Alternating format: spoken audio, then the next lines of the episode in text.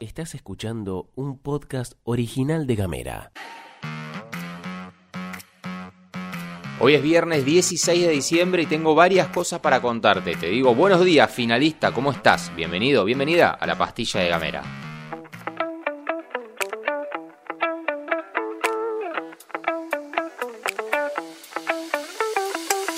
Cede la inflación. El INDEC dio a conocer el índice de precios al consumidor, inflación, de noviembre de este año, que terminó en 4.9%, la tercera más baja del año, detrás del 3,9 de enero y del 4,7 de febrero. Para la región patagónica, acá estamos, el número de inflación fue el mismo que la media nacional, 4,9, y marcó una desaceleración importante en relación al mes de octubre, que había sido de 6,6% nos vamos a quedar con las medidas patagónicas. Uno de los rubros más sensibles es alimentos y bebidas no alcohólicas. En octubre, la inflación de esa categoría fue de 7,2%, mientras que en noviembre fue de 3,9%. Se desaceleró a la mitad, pero se ubica dentro de la mayor suba en todas las regiones. Comparte el mismo número con la región pampeana y noroeste incendio en la Reserva Corazón de la isla. En estas horas se dio a conocer que el Servicio Nacional de Manejo del Fuego envía 20 nuevos brigadistas. Con esta dotación habrá más de 100 combatientes del fuego que vienen desde ahí, más los brigadistas que trabajan en nuestra provincia habitualmente. En lo que hace al seguimiento, al momento de grabar esto se detectaron nuevos focos, pero el fuego en superficie mantendría las mismas condiciones que te comentamos ayer.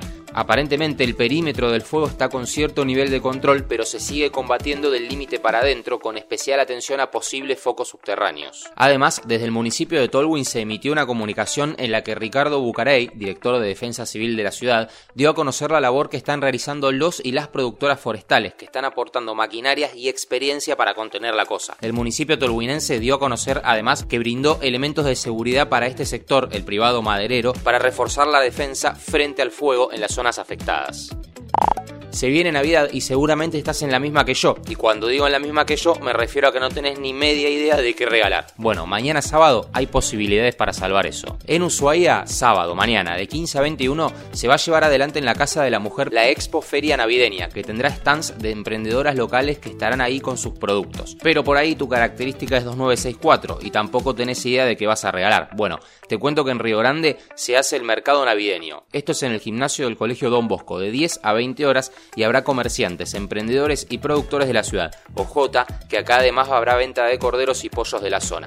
Obviamente, estas actividades te las recomiendo para el sábado, porque el domingo tenemos una cita con la historia. Pero sobre eso va a hablar nuestra especialista Ximena Gutiérrez.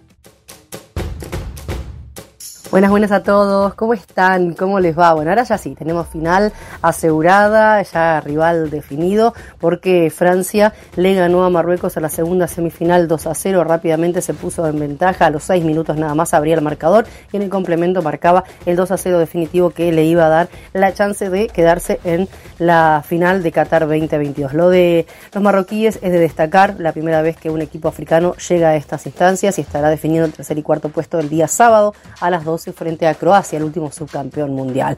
Veremos qué es lo que pasa con los argentinos que llegan mucho más descansados. En el caso de Ángel Di María lo recupera para ese partido y ya hemos visto que tiene un recambio muy pero muy interesante y aquellos que tenían la tarjeta amarilla ya purgaron con una fecha de suspensión y están en condiciones de volver para el partido decisivo. Habrá que ver, Mbappé, ¿se acuerdan? En la previa, no del partido, sino del Mundial, decía que el fútbol sudamericano no era tan bueno como el fútbol europeo era mucho más estético, más competitivo, todo el europeo con respecto al sudamericano. El Dibu Martínez le contestó en aquel momento, que venga a jugar en la altura de La Paz, que venga a jugar en los 35-40 grados de Colombia, que venga a jugar acá, a ver si es tan lindo y competitivo y qué tan fácil se le hace. Con ese clima nos estamos preparando para vivir la gran final de este Qatar 2022. Te agrego un dato más.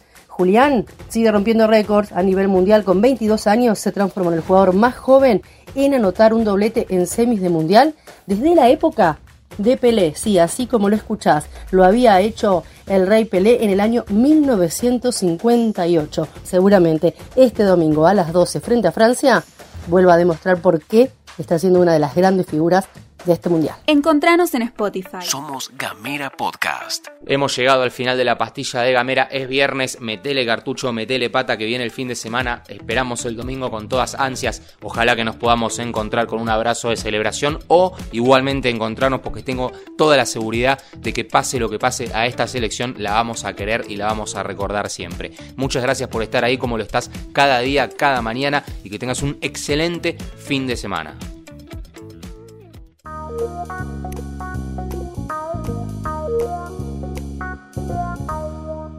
Estás escuchando un podcast original de Gamera.